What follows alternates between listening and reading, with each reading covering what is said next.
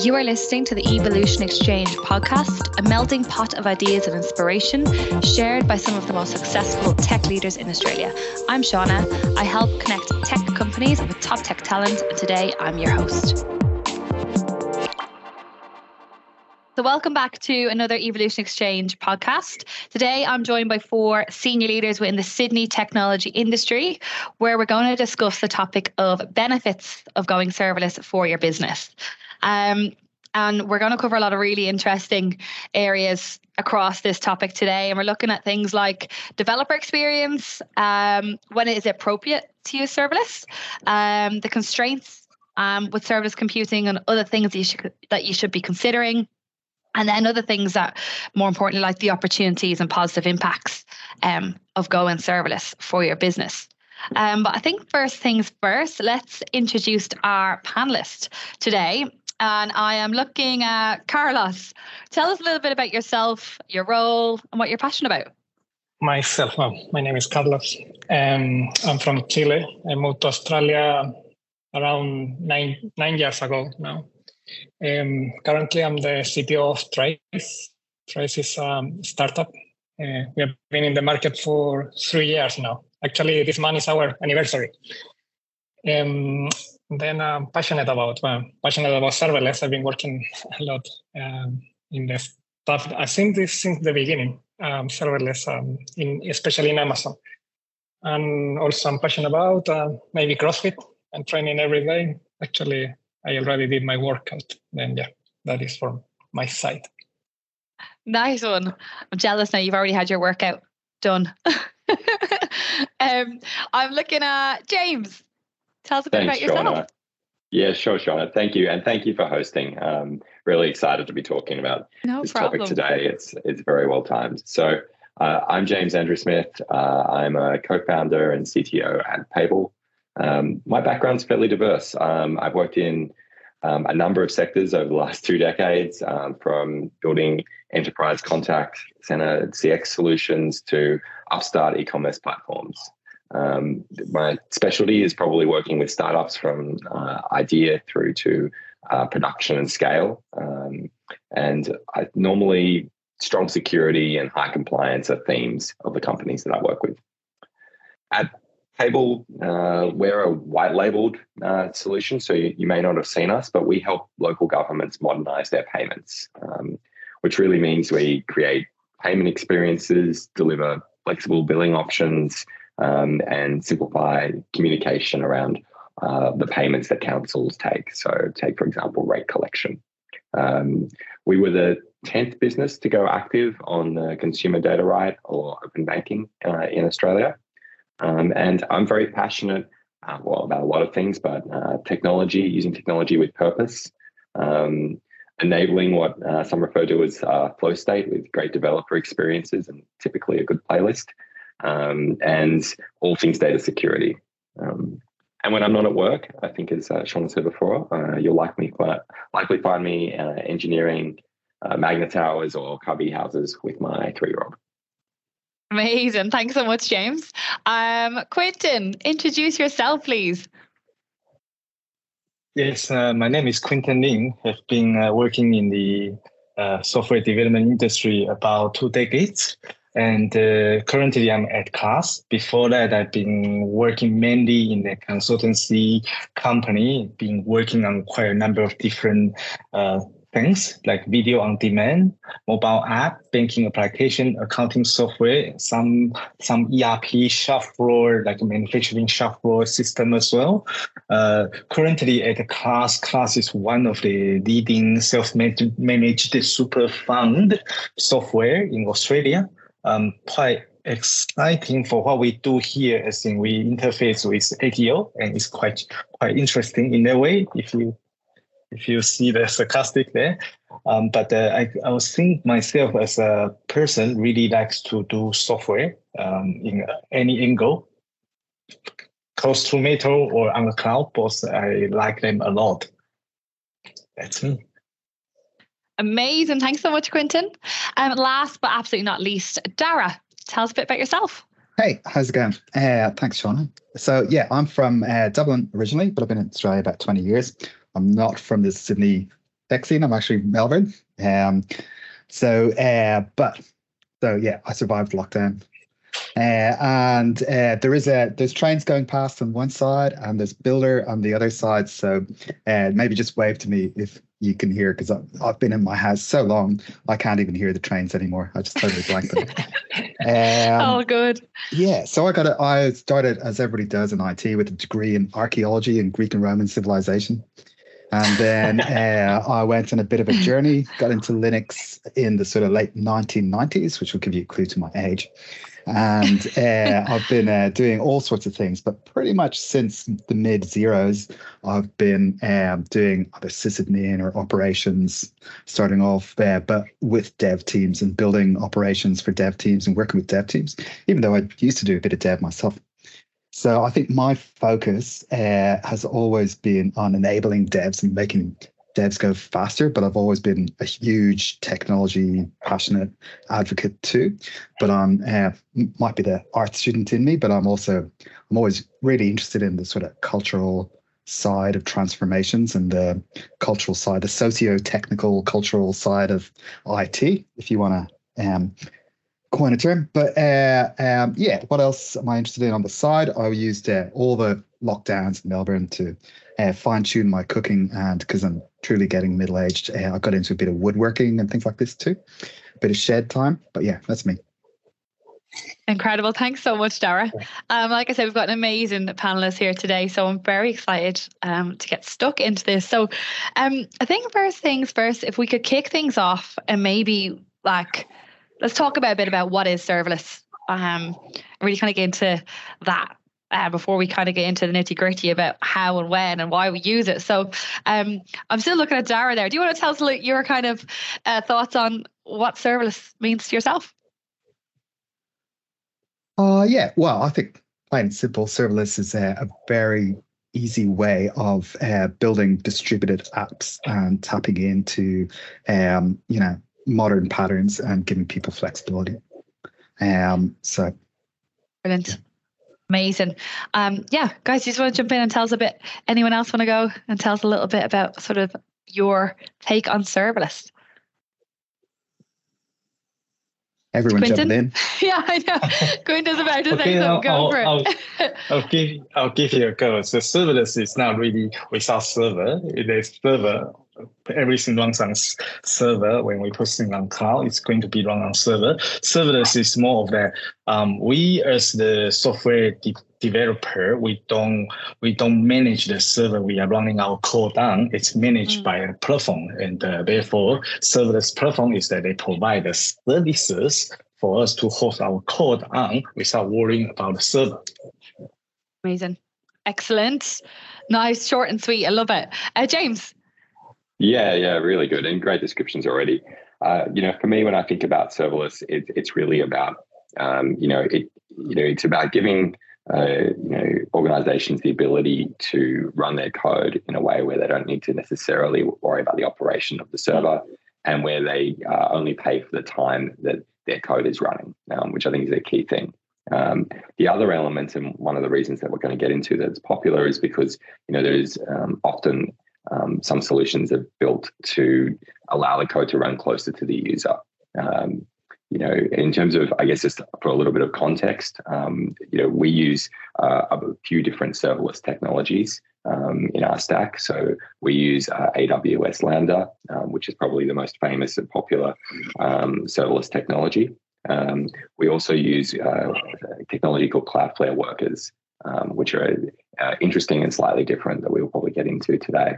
Um, and then, you know, serverless is starting to get applied as a term to uh, sort of other solutions in the stack. So, you know, uh, AWS has some products that are like serverless databases, um, you know, and then, you know, serverless event buses. So they're really like, they apply this theory of you don't need to run the operations, you only pay for what you use.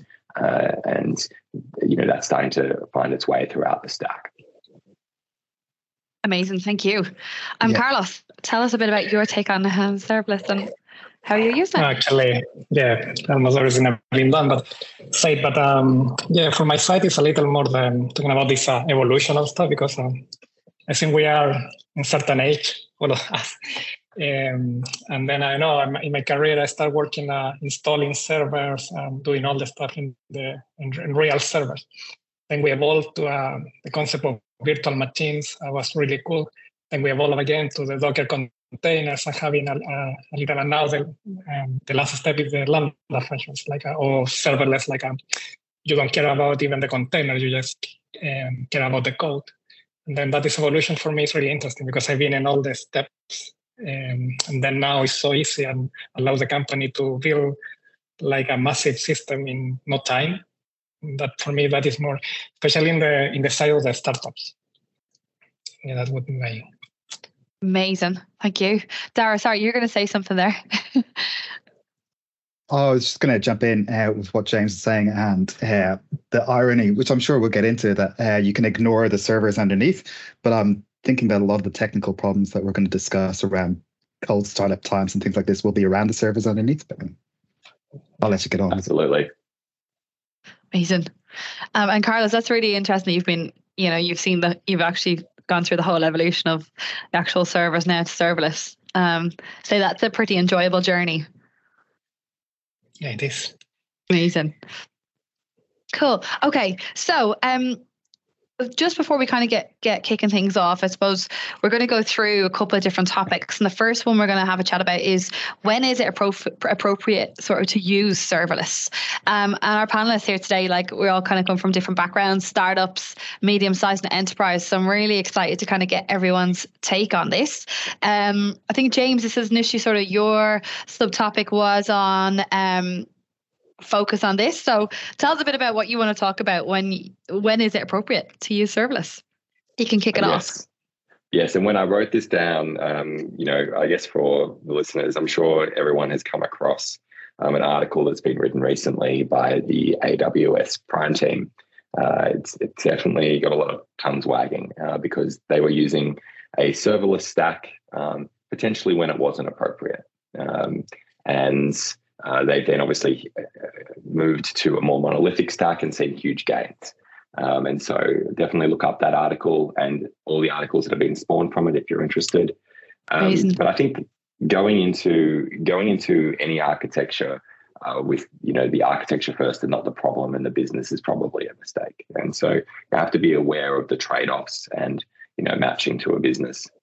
So you know, you know, for us, it was appropriate for a number of reasons, but you know, there are considerations that I think we should all probably just talk about. You know, whether it's the you know the workload, the technology stack, the experience of the organization.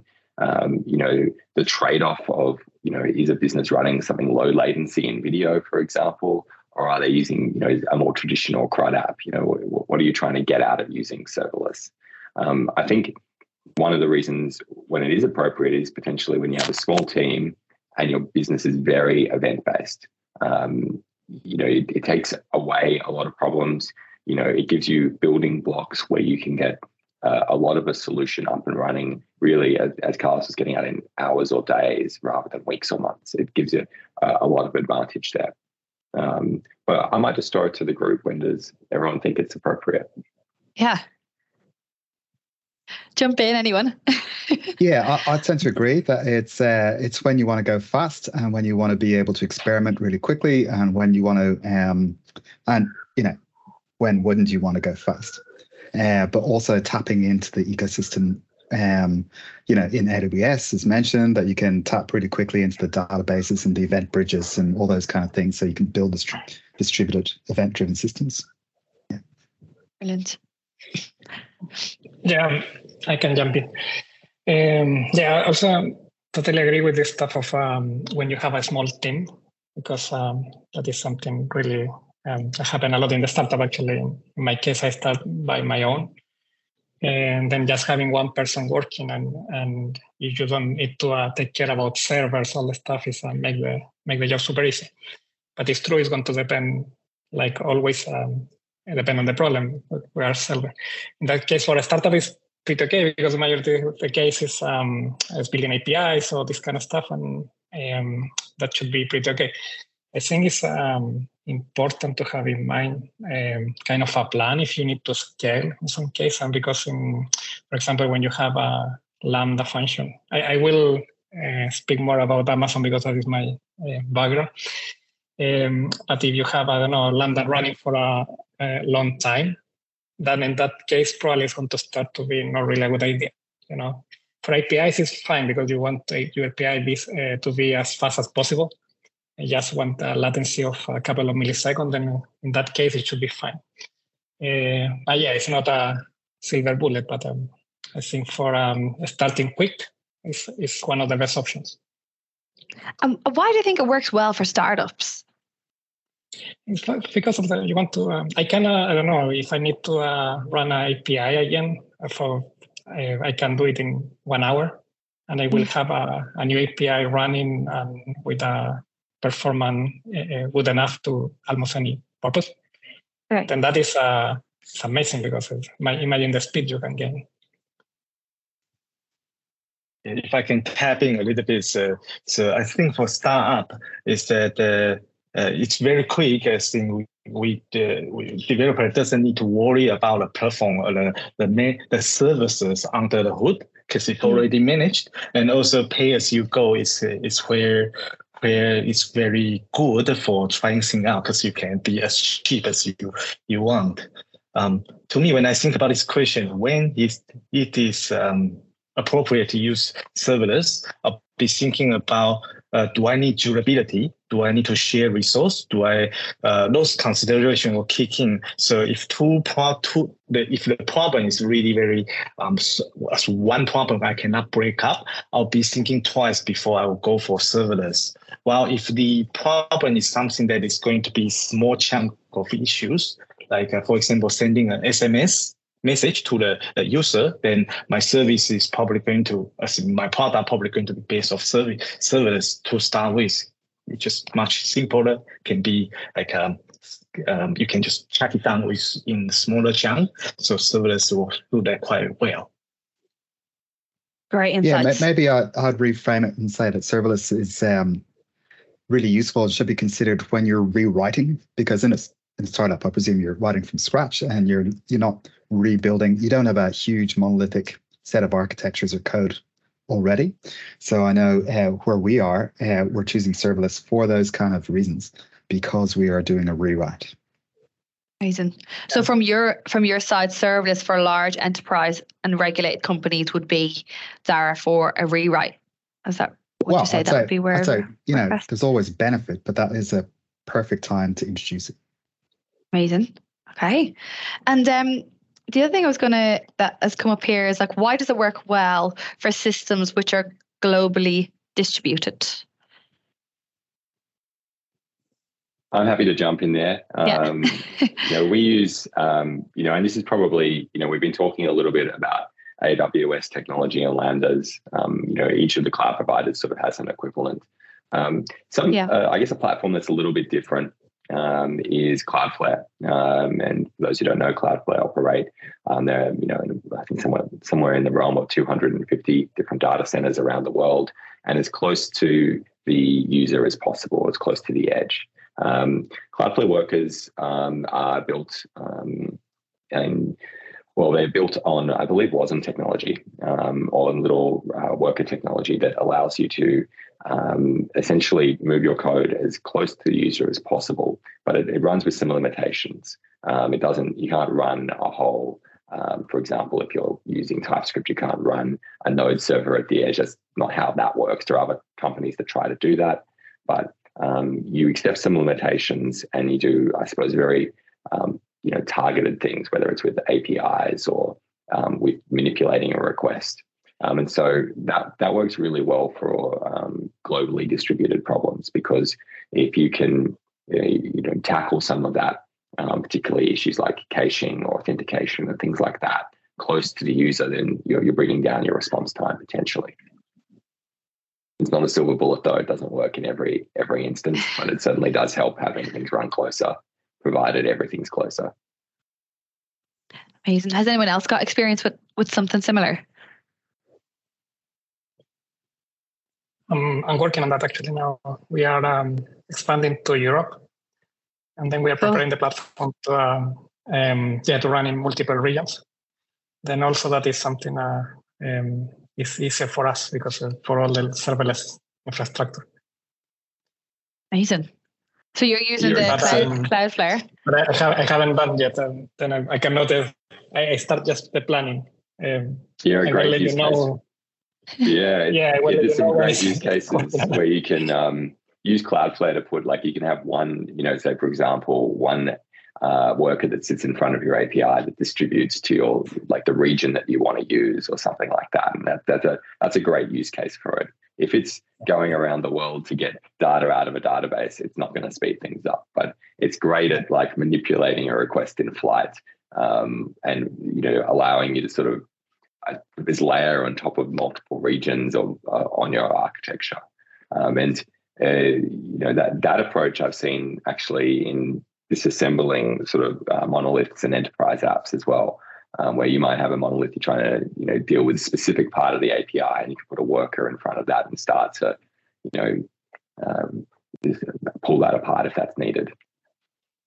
Yeah, if if I can uh, share what um, I wish uh, when I was doing video on demand, serverless was more of a, a, solution. So with video on demand, it's a very good use case of uh, using more distributed computing, especially like serverless. Um, for example, like uh, like AWS CloudFront, they have this uh, edge functions, probably similar to, to Cloudflare, what they are offering. But back then we use Akamai as our CDN, where the video is close to the to the user's computer for the maximum download speed. Uh, where and that's really good. However, when we need to do any any monitoring or tracing, similar to what Prime is doing about what the users um, sort of uh, what they are seeing, what how they are experiencing the video playback. It's going. To, it was not very easy for us to do any any work that is close to the edge. We always have to we have to put our we have to provision our services to different regions for this purpose. Um, but quite costly as well, quite quite a bit of a maintenance cost there as well. So there'll be very good use case video on demand.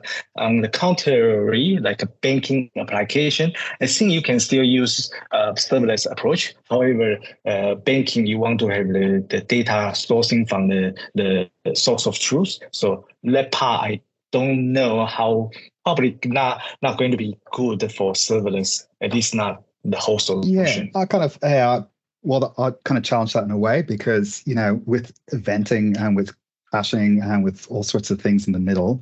And you can actually, because, you know, you're talking about in potentially in banking, you have systems that might be updated once a day when a batch job runs. And how do you like give the user the experience that they want to change a phone number and feel that it gets changed immediately? But yeah, there are definitely ways, and serverless is one of the paths to um, building that in. So you you are talking about uh, by by uh, distributing the read read replica to uh, different places so that uh, it can be more serverless in that regard. But however, the serverless function itself still need to read the data from somewhere. So perhaps some sort of serverless uh, database you are thinking. However, when it comes to back the so to the source of truth, the, the database for writing data to likely still have to be somewhere more, you know, solid. Yeah. But it does it still has a place though. Okay, nice. So that that's kind of like an insight how it can work into different industries there. Definitely. Um amazing. Okay. Is there anything any other points that you would add to sort of or any areas that we've missed and where when is it appropriate um to use serverless? Anything else you'd like to add to that? I mean, uh, I think we, we talked about, you know, its appropriateness for startups before. And I, I think I'll just come back to that and say that yeah. the, the superpower of startups is your ability to focus in on a problem. And mm often that is really about the problems that you choose not to solve. And if you extend that into, you know, technology, um, obviously with serverless, you're choosing not to solve quite a few of the problems. You know, it gives you that advantage. Um, it allows you to do more with less if it's appropriate for your workload. So, you know, uh, people don't think about, I often say people don't think about the problems they don't currently have.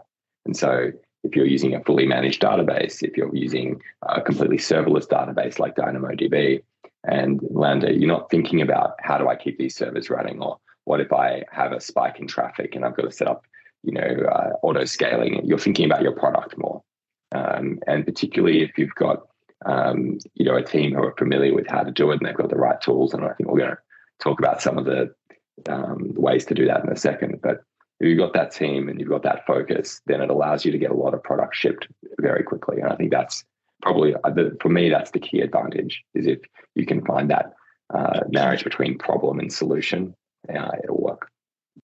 Brilliant. I think Carlos, you've you've really gone through this very recently. You can probably really relate to that. Yeah, yeah, I totally agree. But I think um, that also um, you have a kind of a new challenge because it's uh, it's true it's super easy to build stuff, but um, but also you need to know what you're doing in terms of uh, I don't know how. And there are a lot of things you need to be aware about. You have this problem called start, um, how you solve the stuff. Um, you want um, I don't know how you um, deploy the stuff. Is um, is true and totally agree, but I, I think you need someone in the organization with uh, the knowledge because you want to start from scratch. Mm. Could be overwhelming. That's all the stuff you need to manage. Uh, they are not like uh, in the old time, but it's kind of new problems. Mm-hmm.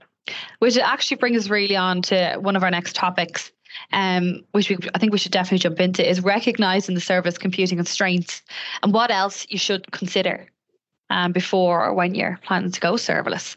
Um, and you you were saying there about the false starts, and do you want to, yeah, jump into that. Let's let's talk about that. I can I can go. Uh, yes. It's the call, the call, the call start. Call start is call one start. of the classic. Yeah, it's kind of the classic issue because um, because it's serverless. It's, it's um, the infrastructure they need to spin up a real server because it's not magic. You know, something need to um, solve the request you are sending, and that is spin up a new uh, instance, a new real server um, handling your request. And the thing is, in the in the old time, that what could be really really bad. Actually, when um, my first experience using uh, um, Lambda. Uh, yeah. It could be around 20 seconds in, in the worst scenario, um, especially if the, the Lambda were running in a VPC, in a private cloud in, uh, in Amazon. It could take 20 seconds, just the cold start, regardless the size of the Lambda. Uh, and that is not, you cannot use that stuff because it's an, in an API, you cannot have a 20 second uh, response time.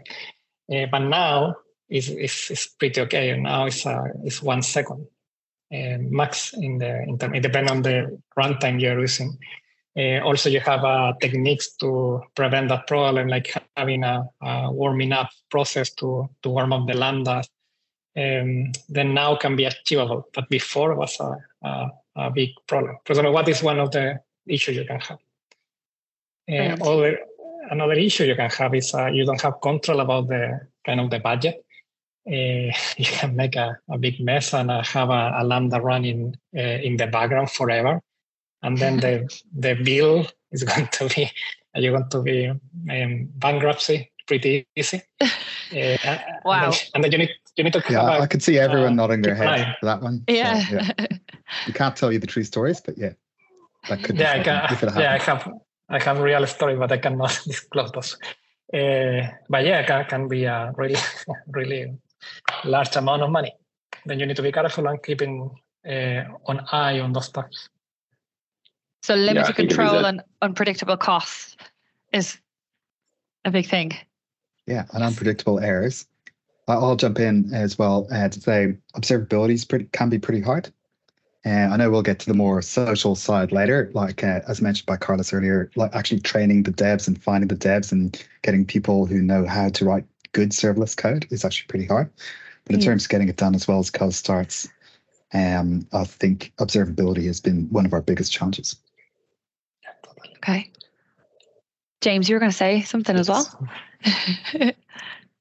yeah, no, I was just going to uh, chime in around uh, the the comment on billing. I think if anyone has a takeaway from this call, make sure your AWS billing is set up with alerting. Um, there are plenty of videos out there how to do it. Definitely do that.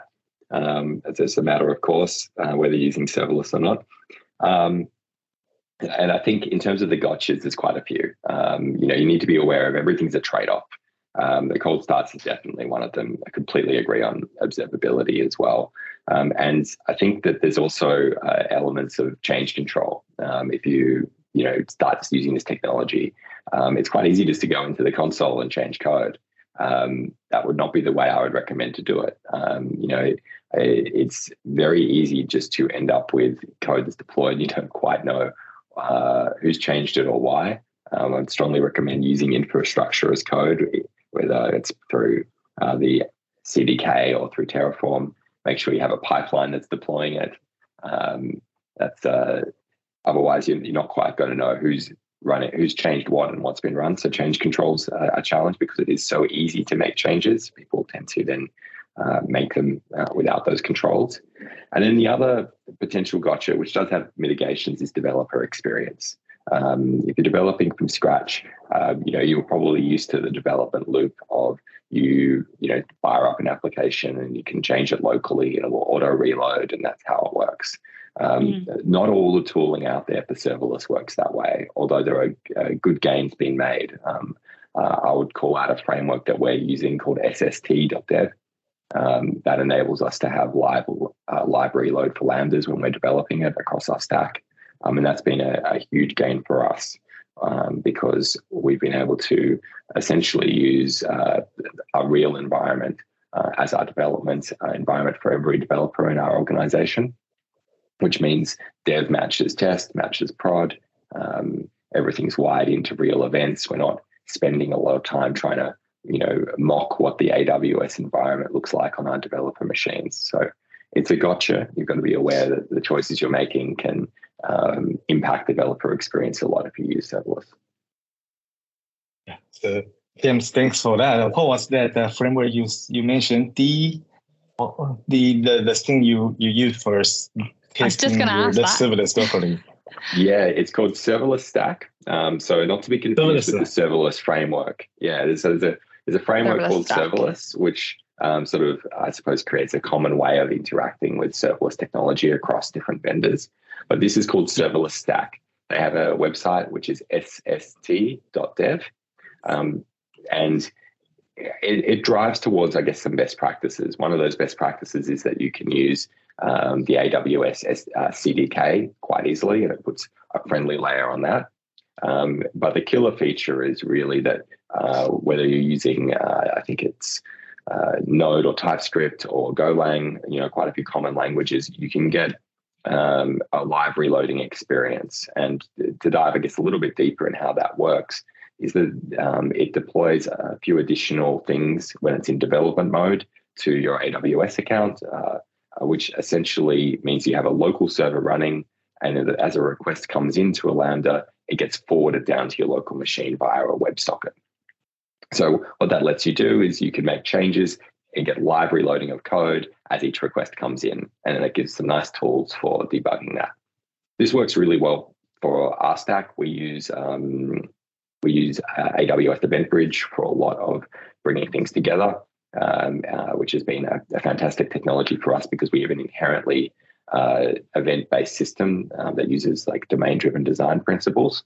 And so uh, it's very easy for us to rationalize around our business events. Say, for example, I was going to say bill paid as an example. We can then set up lambdas that are triggered from that very easily, but we can also iterate on those lambdas very quickly. Um, very um, much worth checking personally, out. Personally, I'm very enthusiastic enthusiastic about development developer experience and pretty much I'm a dev for 20 years or so. So um, developer experience is important part to me. And uh, yes, thank you for this. I'll check it out. Uh, it doesn't seem like it is supporting step function. The reason why I'm pulling that out is that the, the most headache that I am maintaining in class is a is a, a product that is based off um, step function with lambda functions, uh, observability for for the lambda function. There's there, it's not not easy, but there's ways we can ship the the CloudWatch log to somewhere else for aggregating aggregated search. For example, like Sumo Logic we are using is very good platform for this kind of um, monitoring the logs as well as the traces and, and metrics. They do they are it's, it's something they are working up now. However, when it comes to step function, there's just no good way for us to actually pull out what's happening with the step functions. It was one of the drawback. And the developer experience, yes, uh, I agree with a lot uh, we already touched on that uh, it's not traditional as uh, what developer will be learning from the university. It's a, a thing that the developer will have to onboard. I think there's one other aspect we didn't talk about is the the perform uh, perform a specific solution. So for example, with Lambda function, on AWS is quite, it's somewhat different to the the the similar uh, cloud functions from from the GCP, the Google Cloud. So when when developer need to jump uh, to move from code from one cloud to another cloud, they normally going to involve some sort of refactoring and and rewriting. So there is one issue I can see. I, I know that there are some some framework that is abstracting this part away, but uh, uh, to my experience they don't really work that smoothly, at least not yet. So that's another pathway, I guess. Brilliant. Great yeah, insights. I think I think uh, that is definitely very hard, especially testing and you know the desire to do a local sort of pre-commit test and uh, get some some good results. Even with CDK, we've invested heavily in CDK, uh, and then um, you know one of the lessons learned is definitely not deploying the application with CDK as we started because that is really slow waiting for CloudFormation to run, whereas developer expectations within seconds.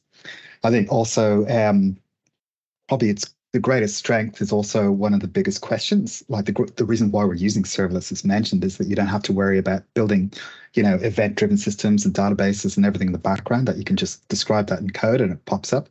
But that is also a massive vendor lock-in and a massive like um, all your code is about one vendor. So if you need to do something in GCP and something in Azure, uh, what's how are, how are you going to do it in both places?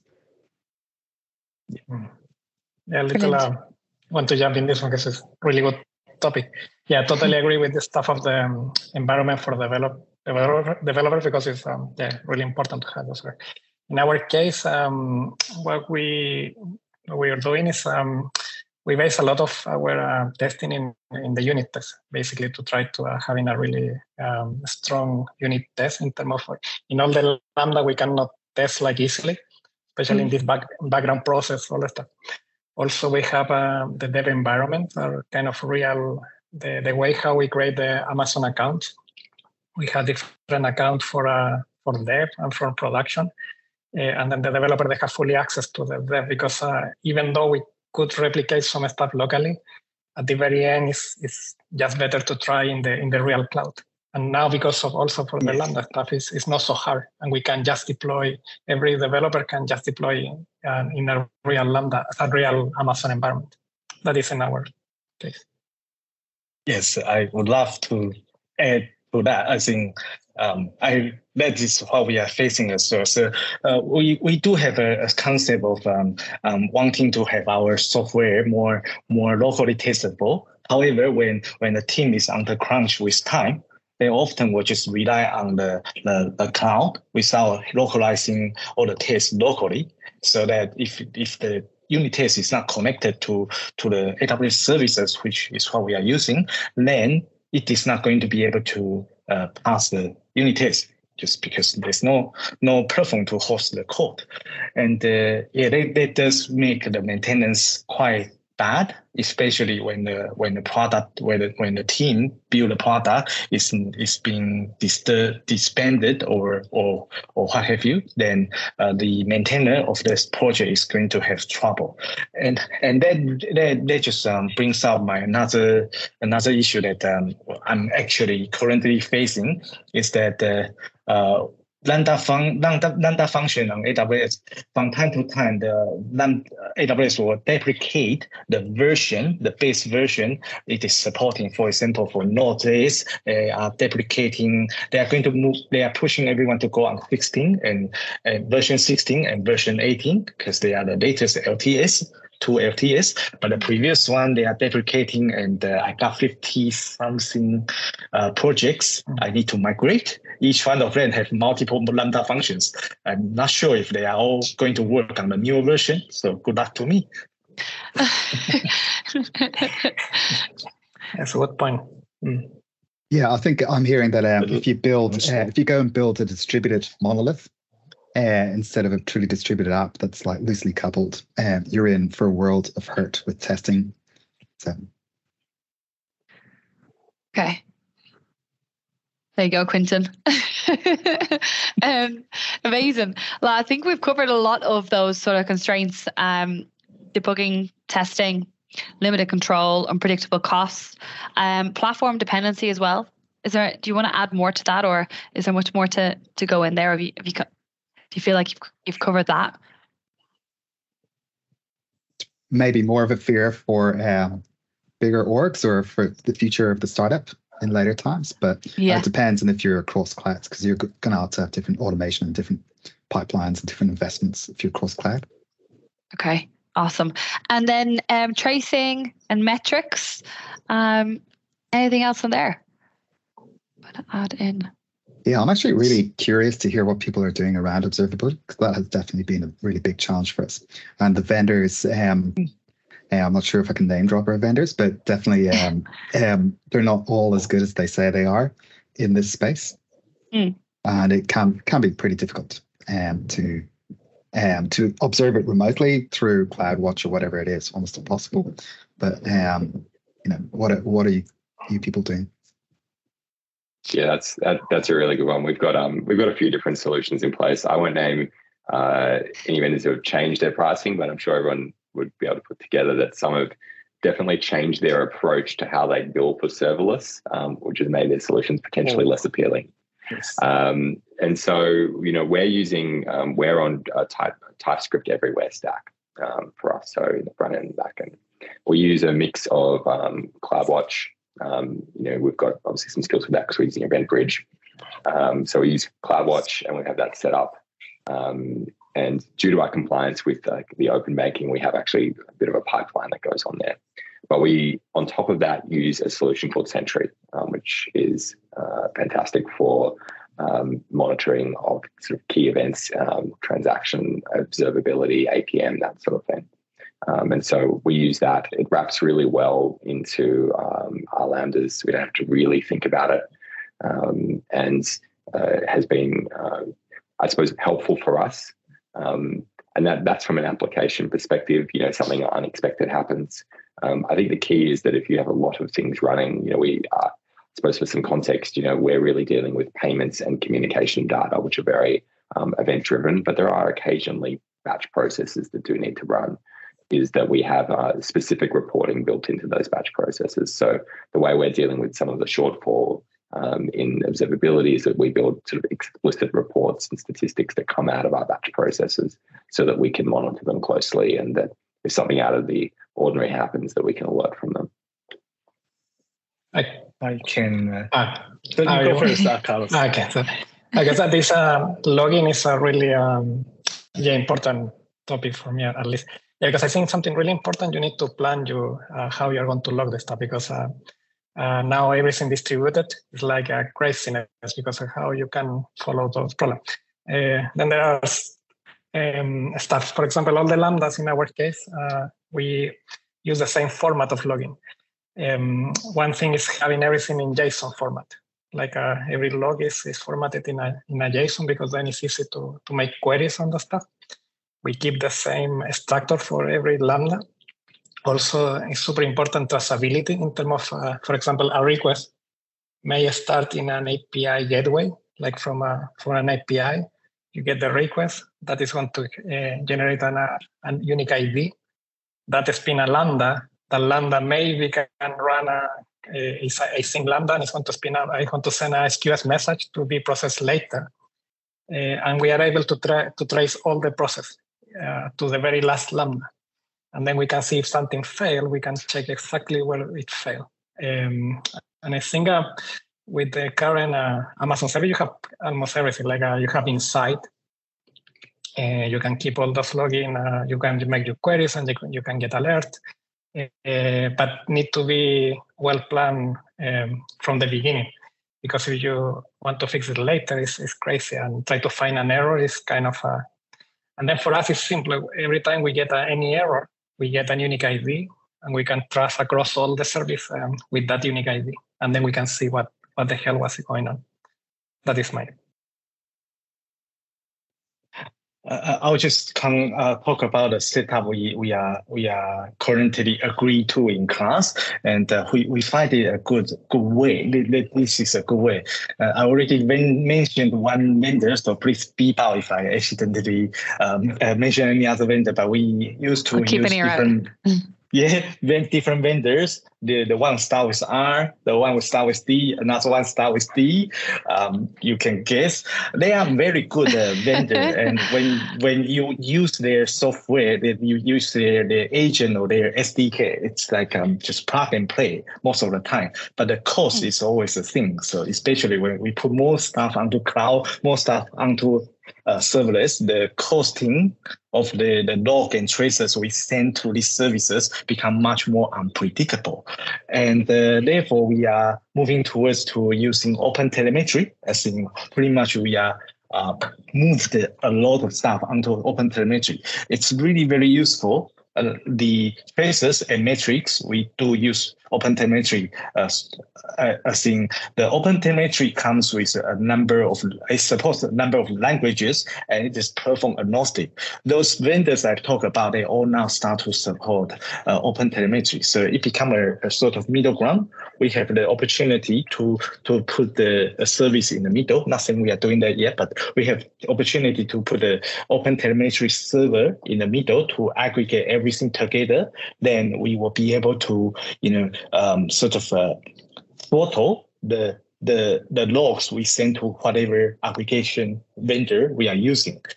In as a way of mitigating the unpredictable cost. And also because uh, the sdk itself it comes with its own interface application program uh, programming interface so that all our code can be all our source code can be written down in a similar manner so that was a very good uh, approach that we recently started to.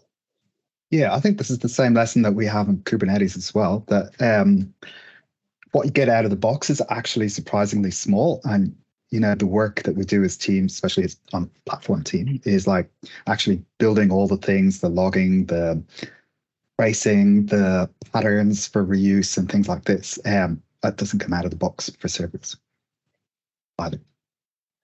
Hmm. Nice. Okay. Yes. This is very insightful. Yeah.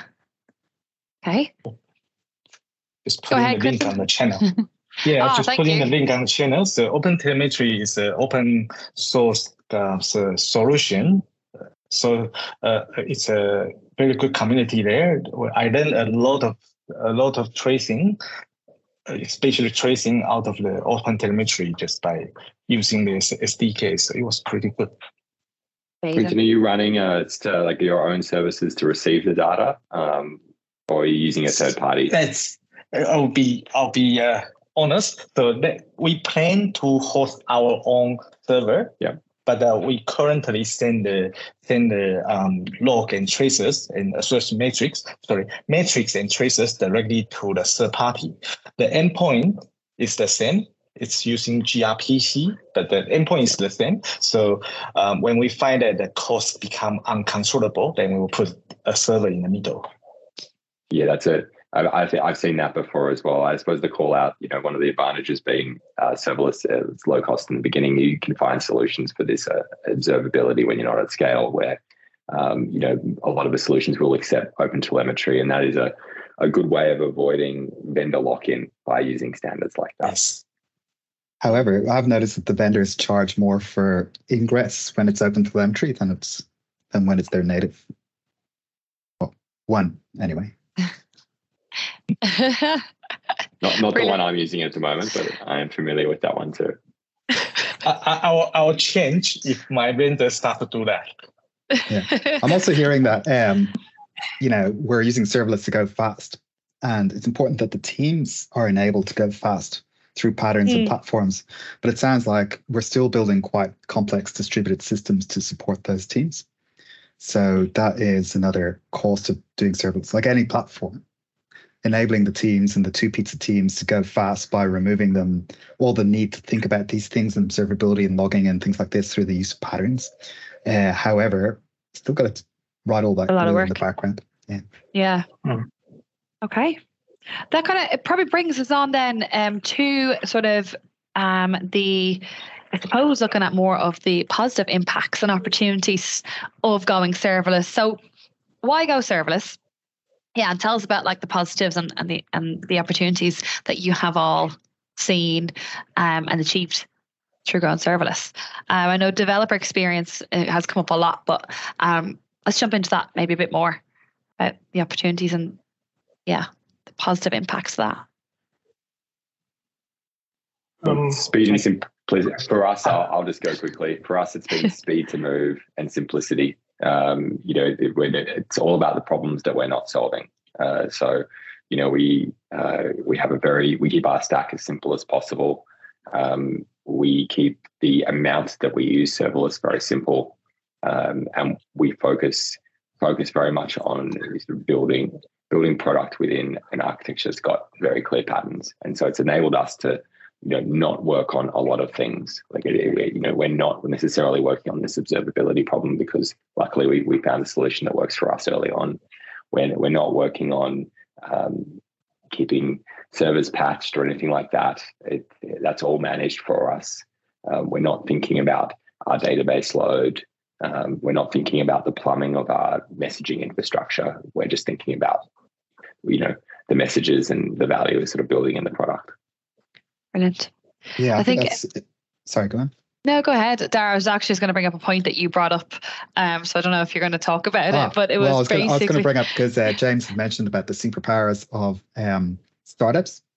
I think one of the superpowers of bigger organizations uh, is that you know they don't run out of runway and they have big resources. And if mm. they can move as fast as a startup, because I don't think it's small beats big, I think it's fast beats slow. So if okay. they can move fast, then with all the resources and their runway, they can have an enormous momentum. So I think that is the real power of serverless to move fast. Brilliant. Completely agree.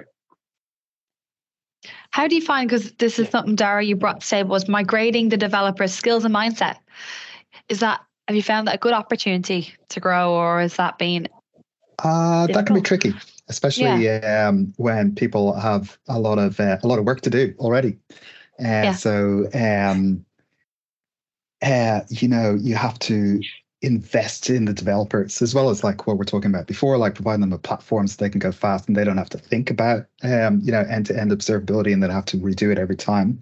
But they actually, um, you know, if they're new to the serverless paradigm, and um, we don't want them just bringing a huge Express app over and calling it serverless.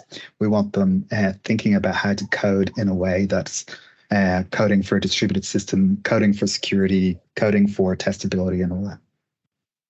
Brilliant. And then you were talking about scaling a serverless into a platform for engineers. Yeah, yeah. and that's um, you know, I have uh, a bit of experience in building platforms and what it takes. It's everyone on the call has that experience, and um, uh, I was uh, I was listening to Kitchen Confidential recently, the Anthony Bourdain book, and it's very entertaining. But he was talking about the people who should not start a restaurant, and the people who should not start a restaurant are the people who uh, they they're good at cooking. They're into cooking. They go to these dinner parties, and everyone says, uh, "You should start a restaurant. You're great at cooking."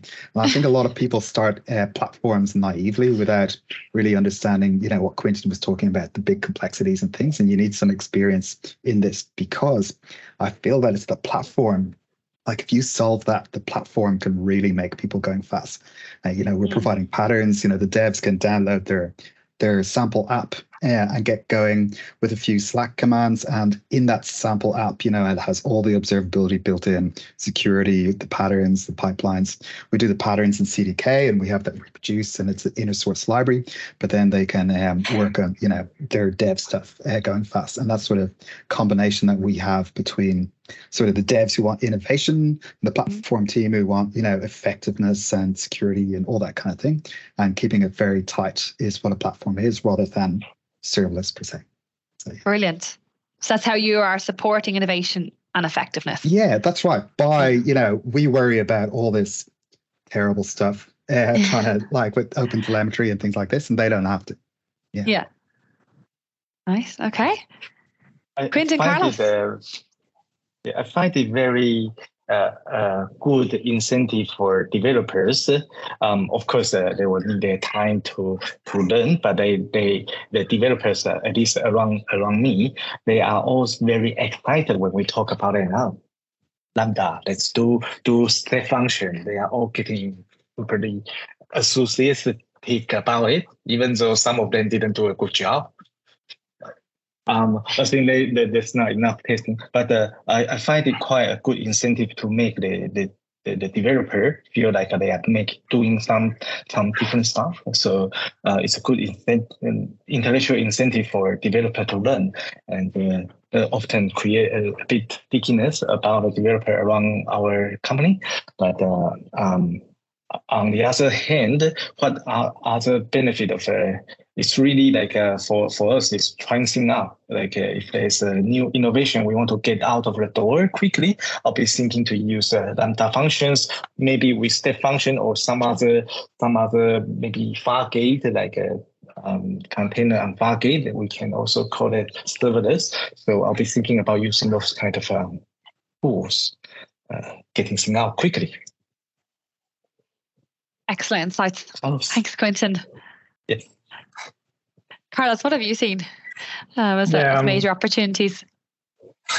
Yeah, actually, I, I was um, because I was preparing the stuff. I was pulling some number of the platform because I think it's yeah, seeing that that was brilliant. Um, yeah, it's better uh, to get numbers to compare. Yeah, go uh, for we've it. been operating for two years in our case. Um, actually, I was checking a monthly. Our API managed like a little more than one million requests. Um, it's a small company. It's not like this large stuff, but it's, it's one uh, around 1 million requests. Average okay. response time is 160 milliseconds. And because the average is not really a number, you check the percentile 99, it's around 500 milliseconds. And percentile 95 is 200. That means actually the API is, is pretty, pretty quick. Um, you think in, terms of uh, money, how, how much we're paying uh, monthly. Uh, for example, the production is around $300 and um, the total environment is 400 you include the dev environment.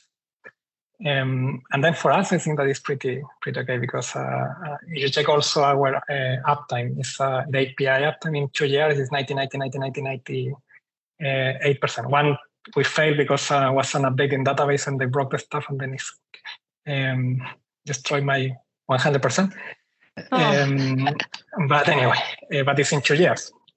Also, the, in terms of deployment, we are actually every week we have an average of uh, 14 uh, deployment to production.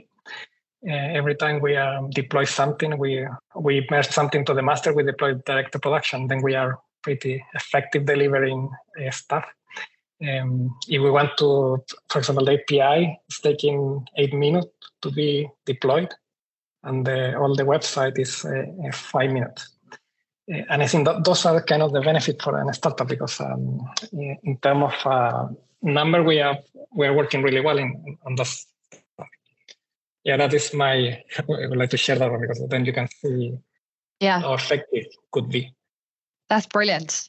Super insightful. Does anyone else want to kind of try some of the the stats and the insights that they've achieved um, that kind of shows, you know, how how beneficial and what opportunities you can kind of gain from this. If you can, it might be I, difficult. I can talk about instances. a couple of. I can talk about a couple of raw numbers, not all of them. Um, yeah. definitely, I think deployment time. Um, okay. You know, you know the way that our stack's are arranged is that um, similar to Carlos, we can choose to deploy the API, or you know, one API. We've got quite a few, um, but we can choose to deploy one or all quite easily. Um, if we do everything, including um, all our websites, everything, it's 20 minutes um, to deploy it from scratch. Um, so that, that's a completely cold environment. So it's, you know, in that situation, it's very productive. But when we're changing something, uh, I think coming back to that developer experience, it's I think it's about the time that people can spend just in that loop, um, working and where things aren't in their way. Um, and so if someone's set up, um, you know, plugging uh, SST again, if they're set up in there their sort of uh, dev mode for that, um, you know, there's very little delay. You know, they can make some change in the CDK and just needs to deploy that change. Um, but you know, it's the speed at which they can develop and do features. Amazing. Does anyone else want to add to that? Yes, speed of deployment. Yes, it's really, really faster to deploy Lambda functions and and uh, say state functions compared to EC2 based uh, virtual machine based. Um, I guess it is because uh, we do wait for the, the health check. On the function, it's already, you know, it, if your code is up there, it's going to trigger. Perhaps if we do count the, the warm up time, it will take a little bit longer. Like uh, Carlos mentioned earlier, it can take up to 20 seconds. Actually, I have seen a bit longer than that. um, and uh, yeah, but the, deployment speed is really fast. I'm just curious, have you have anyone thought about push the, the compute onto browsers, users browsers? I did some of those, of course, simple compute, but uh, I think putting pushing the compute actually on the browser, then you can bake into your your um, static website payload and get it downloaded on the edge, like a CDN download on the edge, and the browser actually can pick it up and work on the browsers. And for that, for things I did in that way, take 20 seconds most to deploy. Yeah, yeah I think uh, really interesting. Oh, yeah, there you go. Oh, I was just going to say, uh, you know, heavily using static um, content besides serverless has definitely been a pattern. But um, yeah, browser compute sounds very interesting. Uh, I'll just don't do your validations there. But yeah, go for it. I, um, it's a thought. Yeah. yeah.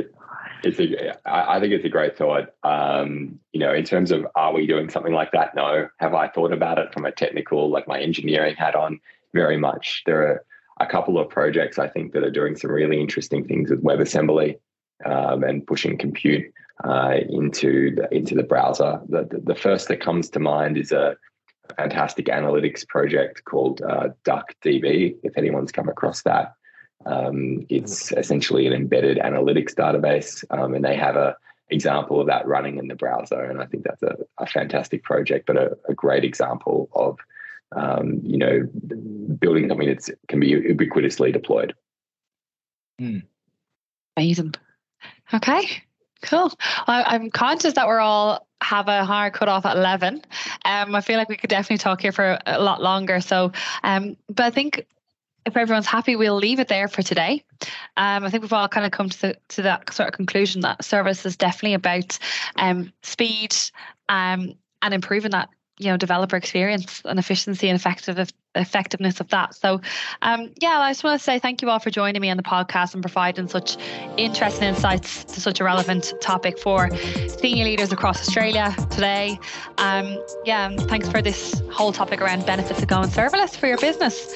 Um, so, thank you all for listening, and I look forward to catching you all on the next Evolution Exchange podcast.